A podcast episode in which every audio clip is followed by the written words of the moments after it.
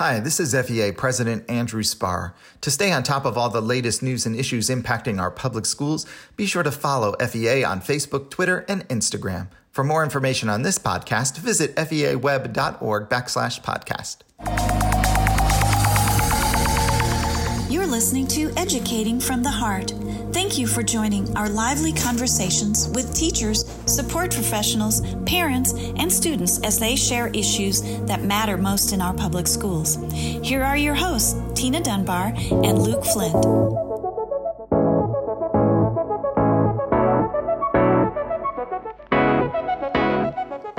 Hello and welcome back to Educating from the Heart. I'm Tina, here with my co host, Luke. Hey, Tina.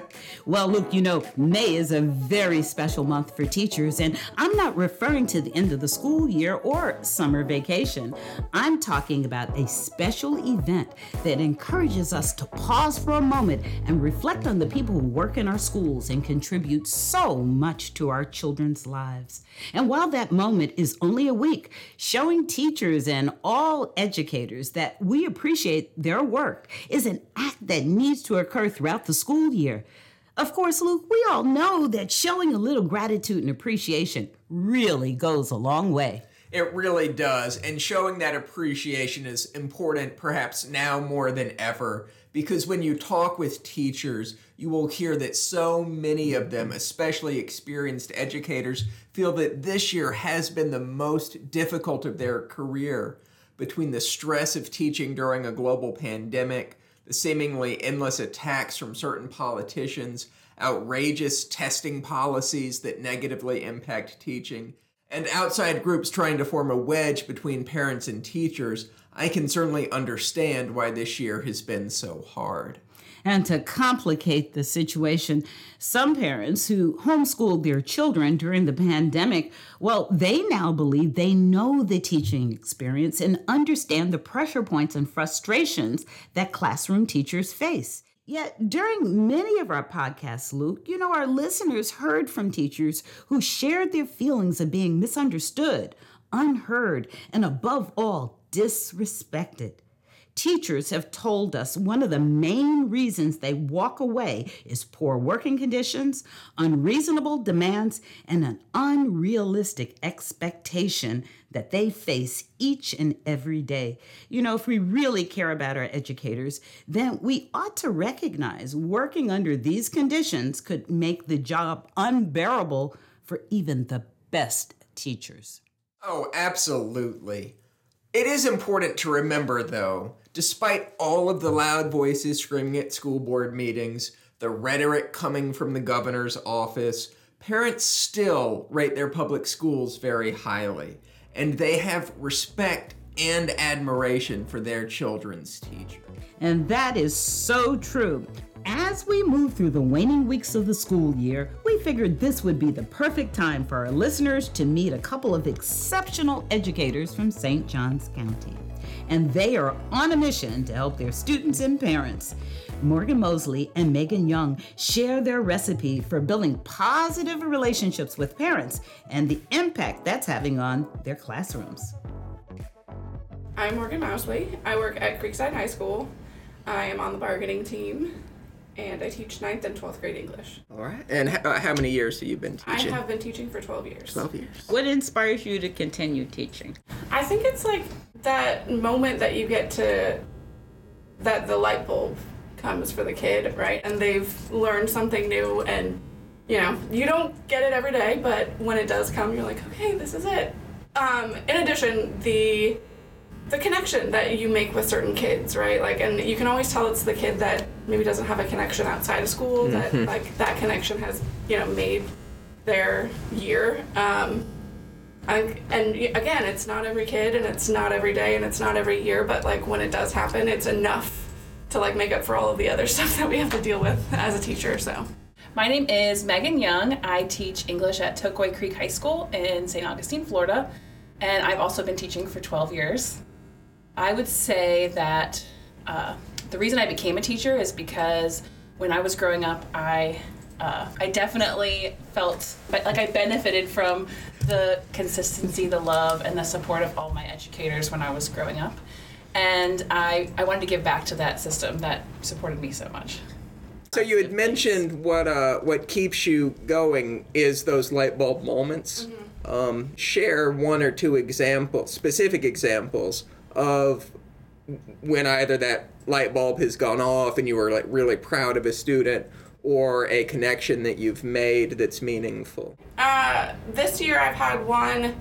I have a 12th grade girl who uh, has an IEP and um, it's for really like extreme anxiety. And so at the very beginning of the year, I read her IEP and I was like, oh god, this girl sounds like she's gonna be a nightmare in class because it was like she may, you know, have like complete meltdowns in class. She may need to like leave the classroom. You just need to let her go. And I'm like, oh god, like I don't know, like I'm just preparing myself mentally. She was the most delightful, like sweet young lady um, that I could just tell, you know, suffered from extreme anxiety. And so uh, one of the first, it was like the first couple weeks of school, I had an ESOL girl in that class who barely spoke any English. Like, and I could tell every time she's very good at reading, and it, you know she can process, and it takes her a mm-hmm. while. But like conversational English, she doesn't know what's going on in class, and I always feel so bad. So, you know, after I'm giving directions, I'll always try and go over to her and, and explain. But the girl with extreme anxiety sat next to the girl with ESOL, and so she would notice like when I didn't, you know, I was going to another student and didn't have time to explain. She would take the ESOL girl and like very slowly explain to her and make sure she knew what was going on. And I was like, God, this girl, I just love her. And then the next day, like uh, another girl had a complete meltdown in class, something, I don't know, some sort of drama. So I let her go to the bathroom and take care of her stuff. And I was walking around, passing by the girl with anxiety, and she had left a note on the girl who had to leave's desk and was just like, I hope you have a better day. Like, I'm so sad you know these things are going on. And at Creekside, we have a character counts program where like we're supposed to give them little. Um, notes that say character counts and they get to turn it in for a piece of candy and then there's like a drawing at the end of the month for like a bigger prize sometimes it's like tickets to the to the football game or you know some sort of gift card that um, places around town have donated and so i just knelt down by her desk and i was like I, I've just noticed that your character is amazing, you know, and I told her about the ESOL girl and then I noticed her note. And she went home that day and apparently she was having the worst day ever. And I made her day. And her mom sent me this really long email that was like, you know, teachers so often don't understand my daughter, and you seem to understand her, and I appreciate it, and like you're amazing, and I just love your teaching style, and she talks about you all the time, and I was like, oh, like this is this is why I do it, right? Like, and to me that was like not a big thing, but to that girl it was, you know, it just made her year, and we've had a great year together this year because of it. So, yeah, that's what that's what keeps me going, you know. Mm-hmm. I taught middle school for for twelve years. Um, and sometimes I wondered, like, like how different are my kids from high schoolers? Um, and it sounds like not at all. they have very similar issues. Yes, there's still the drama in high school. There's still all of that. I think they handled it a little bit better than they did in, in junior high, but yeah, it's still very much. And yeah, it's weird. Like I, I'm like that character counseling sounds so ridiculous for these seniors in high school. They love it. I gave another girl this character counts because she was telling me about this drama she was having with her friends and she was telling me how she was sticking up for her friend and telling her to like stick up for herself and in these uh, wonderful ways and i was like i just think that that's so mature of you i'm giving you this character counts card and she was like oh and then like months later she opens her folder and her character counts card is still in her folder and i was like you were supposed to turn that in for candy and she was like no i just like to look at it every day and know that you thought that Sweet. i had a character and i was like oh my god like, Sweet. guys. The candy. yeah. yeah. So yeah it's those moments you know Yeah. So Yes, yeah. So I'm not at all surprised that when we asked you about something inspiring, like curriculum didn't come up at all. Yeah. Um, so, so could you expound a little more on the importance of the relationships that you were talking about, both with, with the students that you clearly have, um, and then also it sounds like with the, with the parents, how excited it was, uh, the mom was just Yeah. to, uh, for you to recognize her daughter. Yeah. Um, I this year I've really embraced communi- parent communication. I've kind of always shied away from it unless I've like really needed to contact the parent. And this year I've been sending like every other week I choose three students to send a positive email home, and it has made me realize how important it is to pull that parent relationship into the relationship with the student as well. And I just feel like my student relationships this year have been stronger than they've ever been because of that one piece of I have this this strong rapport with parents at home now. And so now we're all three working as a team and that's how it needs to be in education. We don't need to like put this divide between parents and teachers. We're all a team. We're, we all want the same thing, which is these students to be successful. And so that's that's been my main takeaway this year is like oh my gosh why have i been shying away from this when it's added such a positive environment to my classroom? And so i've always followed megan's lead and she said you always start with a positive thing about their student right? And then go into the details of what you need to go into and then end with like we're here to help the student together and like let's work on this as a team.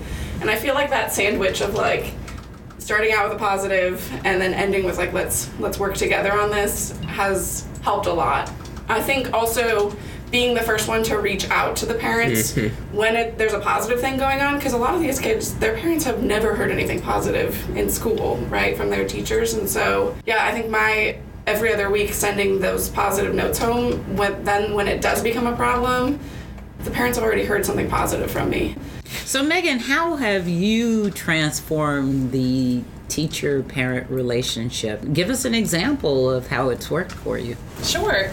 So Morgan and I kind of discussed this metaphor yesterday about uh, education being like a stool, and the parents are one leg of the stool, the students are the other leg, and then the teachers are that third leg. And if either one of those legs is shorter or less invested than the other, then the stool's not really stable, and it's not something you'd want to sit on, right? So um, I realized kind of early on in my teaching career that when I had support from parents, and when we we all realized we were on the same team, that it made my job a lot easier and the kids were successful as a result. So I kind of invested my time and effort into building those relationships with parents early on.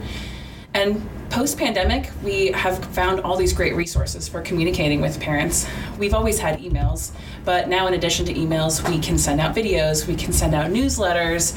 We have learning management systems like Schoology where we can post all assignments with directions. And I think that the communication with parents has just improved as a result, and that we've really seen us working as a team more often than not. And I'll give you one example of um, parent communication. So I started a club called Future Educators of America at my, my high school, and we, we got a group of kids together that were considering becoming teachers.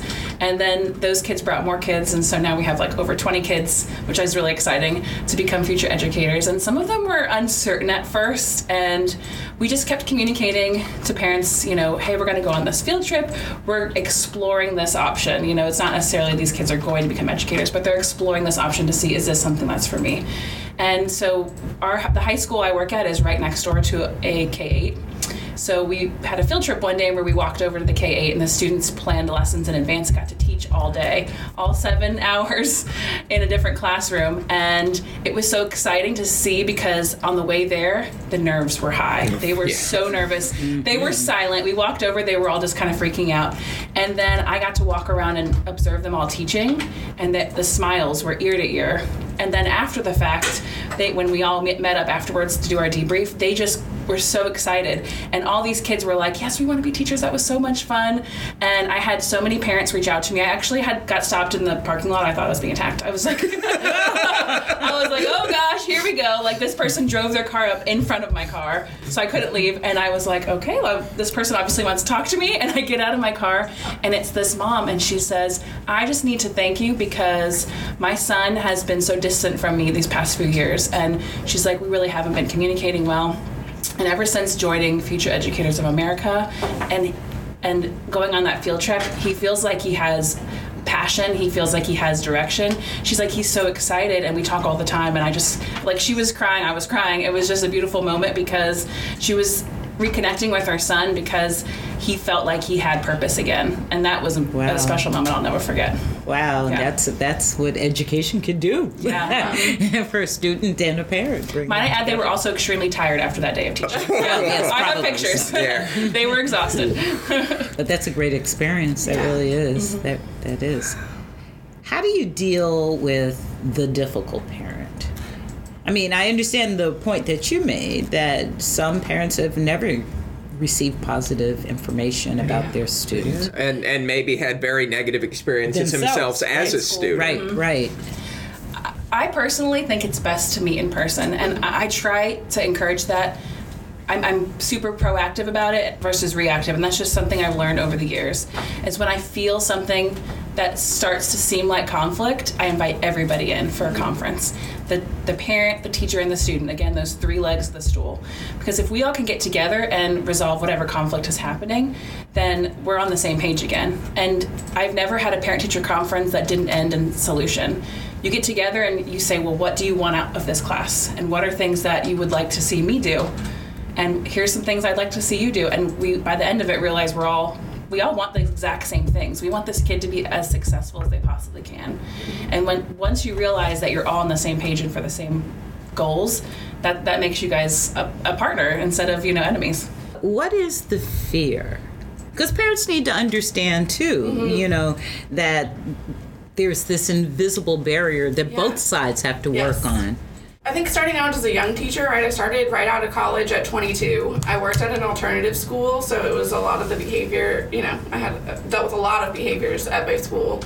And so I think my career just started with this like, and parents aren't involved at the alternative school at that level. So I didn't have a ton of parent contact to begin with. But then I think also starting out so young, I was like, you know, these parents are so much older than me. And like, I'm just this young person that, you know, they are think that I don't know what I'm talking about, and you know I'm so young, and and they think they know what's best for their kid, and you know, it, I think that's that just kept developing and festering, and I'm not. Like I think a lot of teachers, people assume that we're very social people, but I'm I'm an introvert. You know, I can be extroverted with my students and in front of them every mm-hmm. but then, you know, when it comes to just talking to strangers, like that's not my cup of tea. I'm not the first that's going to go up and talk to a stranger, and, and that's what it very much feels like with parents is like, I talk to this person I don't know anything about, like, and they're already going to be mad because their kid, you know, is failing or whatever, and so that it just would build up in my head like this is this really scary thing. yeah, I definitely think email is the root of all parent. Uh, what is the word I'm looking for? Like discontent. Um, Uh, you know, I, have gone through an email exchange back and forth, and, and a parent I think was misunderstanding. Yeah, it's yeah, very difficult. Tone. There's tone. Oh, yeah, yeah, oh, yes, yeah, yes, yeah. So after I think probably like the second or third email, I was like, why don't we meet? And I because I you know have always had this kind of like you know nervousness around parents. I tend to like either find a counselor if I think it's counselor worthy or an administrator if I think it's going to be some sort of disciplinary like situation and I invite them as well. But I, I agree with Megan, having the student there is key as well because I think a lot of times students are telling parents one thing and teachers another, and then when the parent and te- teacher is trying to talk, like something's getting lost in translation, right? They're getting two different stories, and so with the kid right there, they're like, okay, like yeah, I wasn't completely honest with everybody involved. So, but yeah, pulling in that administrator and that or that counselor often helps as well. Then you have another person in the room that can kind of mediate if it does get a little, you know, spicy. So, um, but yeah, I would agree having everybody involved needs to be there. And I, sure. I just want to piggyback on that because this isn't anything that we've been trained to do. Yeah. We've never been taught how to have a parent teacher conference or how to resolve conflicts and it's something that we over the years have learned to do on our own and uh, are on our own so it's it's difficult i think for a new teacher to have not only all the skills of planning lessons providing feedback, you know, building classroom communities, but also conflict resolution. It's just not yeah. one of the skills that we're trained in. So, parents being understanding of the newer teachers who aren't there yet, that the communication that they get from those newer teachers might be mostly electronic. But I encourage school districts. Uh, I encourage principals. I encourage teachers to seek out that type of training because that really does bring parents and teachers together. Yeah. But where would they find that training? I mean, isn't there great value in having some of your colleagues who have been doing this, your senior colleagues, your more experienced colleagues there to assist and mentor? It, absolutely. Uh, I mean, I'm in year 12 and I just now feel comfortable and confident talking to parents. So I, the past two years, I've ended up teaching next to a second year teacher, two different, I've been at two different schools, and um, yeah, she they both always came to me and were like, "This is the situation. How do I respond?" And so I've been able to kind of you know give them that advice. But I, yeah, I think it is a lot of you just have to get in there and experience like the bad and, and reflect on okay well that conversation did not go how i wanted. What did what went wrong there right? And and go from there. And they're not always going to go perfectly but i think for the most part when you do have an actual sit down in person meeting with everyone involved there is some positive that comes out of it. Um, but i think yeah as a new teacher it is scary to have that happen you know to, to have to put that in place and feel like we're you know i think everyone the parent and the teacher are both in there kind of on the defense and i think we need to learn to let down, down our guards and just hear each other mm-hmm, And, and then things work out so. and working together Yes, because like you mentioned that you you're using Yes. megan's formula and, and that's about yeah sharing networking mentoring one Yes. another um, and, i think that's important yeah and i think you have to find somebody who has a similar style that you do as well because you know if, if that's not in your personality that style's not going to work. It's just like the teaching style right? If that's not in your teaching style that lesson plan's never going to work and it's the same idea with parent conversations. Like find someone who has a similar style to you and i think it, it'll end up And I think Morgan hit on a very important concept, which is that there's value in experience. Mm-hmm. And sometimes our experienced teachers don't feel valued. Yeah. And that's unfortunate because I am the teacher I am today because of people who were more experienced than me who taught me how to be a better teacher. So we, we need to support and appreciate our experienced educators because they're the ones teaching us all these soft skills that we didn't get taught how to do in college. And they're the ones who are developing us as leaders in the classroom and outside of the classroom. Absolutely I mean, your your passion is is evident, and I, you know, um, I think I can speak for Tina, but I'll I'll, speak for myself. I would love to be in either of your classrooms. it, it would just be wonderful. Um, yet you took two days away from your classroom to come up to Tallahassee. Um, so what is so important that you had to come up here to advocate for when you obviously have so much passion in your classroom? I honestly, when I when they sent out the call of of HB 1197 going through the Senate, I was like, well, I, you know, I don't like I've got to be in my classroom. It's the last week before spring break. I don't really, you know, need to. And then I got. I like put down my phone because I got the text message, and then I was like, well. But then I read the bill, and I and it got me all fired up. I'm on the bargaining team, right? And I've this year I've realized how important uh, teacher advocacy is, and to have to be able to have our voice in in you know our contract and our working conditions and our pay. Um, and so then I got all fired up after reading the bill and I was like no I need to go and I will rearrange my schedule and make this work.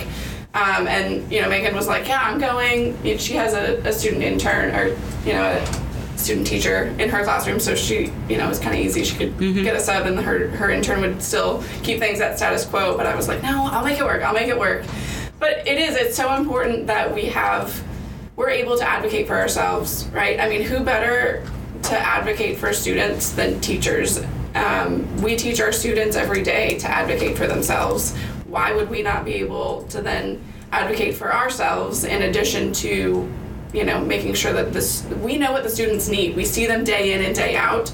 So we should have a say in the process I will I will agree with everything Morgan said. Yeah, when whenever I leave my classroom, it, it is difficult. Uh, you know, it's it's more work. Any teacher will tell you it's more work to not be there than it is to be there. Absolutely. and um, even more so with in, increasing class sizes and with with the mass teacher shortage that we see on the daily. It's it you feel guilty every time you're not in your classroom because you know you're contributing to this problem and you're exacerbating this issue that already exists. So the immense guilt we feel being here right now, it, it's a lot. However, it it's for the students. Like the students are what's most important. And so knowing that I'm here and I'm fighting for public education and my ultimately my students, that's what makes me feel a little bit better about leaving them for those two days because I know that ultimately we've we've been heard here and everyone knows that the teachers are here and we're gonna fight for what's best for our students and that makes it all worth it to me. yes Wow. Those were two incredible answers. yes they were um, So, what else do you want us to know? The other aspect of this teacher shortage that is affecting teachers is we're losing this sense of community within our schools because we have such a high teacher turnover rate. Like I'll make friends with the teacher next door to me, you know, and I've helped this new teacher and then halfway through the year or at the end of the year they're leaving the profession. Right? And so I know at Creekside, I think we had 20 new staff members this year, me being one of them, um, out of 120. And it's and uh, out of that we've still had teachers leave this year. And so it's like we are struggling to form this community and that's what's been one of the greatest things about being a teacher is forming this community. A school needs to be a community Absolutely. right? And so um, that has had a big impact on on every i mean i think when teachers are a community then you know students benefit from that as well right? They know that everyone's kind of in it for them and i think they can benefit from that. And and it's been a struggle the past couple of years for sure. I've definitely felt that that sense of like lack of being able to form strong bonds with your colleagues so. You know, it's interesting that you mentioned the sense of community that you really need. It's not just a community amongst teachers, mm-hmm. but it's a community with everybody that's working in the schools mm-hmm. because, like, you might need guidance counselors or you mm-hmm. might need you- a, a school nurse or you might need. And so often when we talk about our schools, we it is important to make sure that we have all of our teachers in place, but it's even more important in terms of supporting our teachers correctly as well as our students to make sure that their support resources, the individuals who support you, are also in place too. and i think our biggest shortage at, at least at the school that i teach at is para, paraprofessionals There you go. Uh, and those are paraprofessionals are key in you know developing that community and, and making sure students are successful. And so to be short a para is a big deal. And i know my the teacher that's next door to me she has two support classes so each of those should have a paraprofessional in them. And she doesn't see them often. And she's got crazy classes. She's a second year teacher you know and every day after those two classes i can just see the look on her face you know when she's standing at her door. And i'm like it was another rough day for her you know and she wasn't able to help certain kids because that para wasn't there um, We've that critical shortage at our school as well. We are down nine custodians, four food service workers, um, and it doesn't mean the job's not getting done. It means that the history teacher next door is mopping my classroom. It means that this. I have a great student fourth period who, after a fire drill and there was mud everywhere, he swept it all up. Like it means the job's getting done, but it's getting done by people you know who All the their- other people. in their free time yeah are are trying to are trying to keep up with the demand of the of their job and others so you're right the support staff is it's a crucial part of a school just mm-hmm. functioning day in and day out and those positions are h- equally as hard to fill if not more. Mm-hmm. Anyone who's still in the classroom is there because they care about the students and you can trust teachers to do what's best for your child. Work in partnership with your teacher to do what's best for your child but i feel like there's this narrative that teachers are not trustworthy teachers are not doing the right thing and teachers aren't they're just not professionals and that's not the case the most hardworking professionals i've ever seen have been in the classroom. And so i, I really i wish that were the narrative. And if we want to see some alleviation of the mass teacher shortage we have to change the narrative. I myself this is back when i went to high school had a teacher tell me not to become a teacher. She said do not do it. You won't make enough money to support yourself and I said, I'm not going into it for the money. You know, I really want to be an educator. I want to work in public schools. And so I did anyways. And I have so many students whose parents have told them, do not become educators. And until we change the narrative and we make this profession that's not only something that someone can financially sustain themselves on, but something that's seen in the public eye as a worthy and noble profession, we're going to continue to see these issues. So change the narrative. Teaching is a great profession, and I encourage everyone out there to apply. Wow, no surprise about the dedication of Florida's educators, and Megan and Morgan are a perfect example of that. I love the way they shared their motivation, what keeps them grounded in the profession, and the inspiration that encourages them to advocate for their students every day. And look, the image that Megan shared about the three legged stool, she is so correct. Would you agree? Absolutely.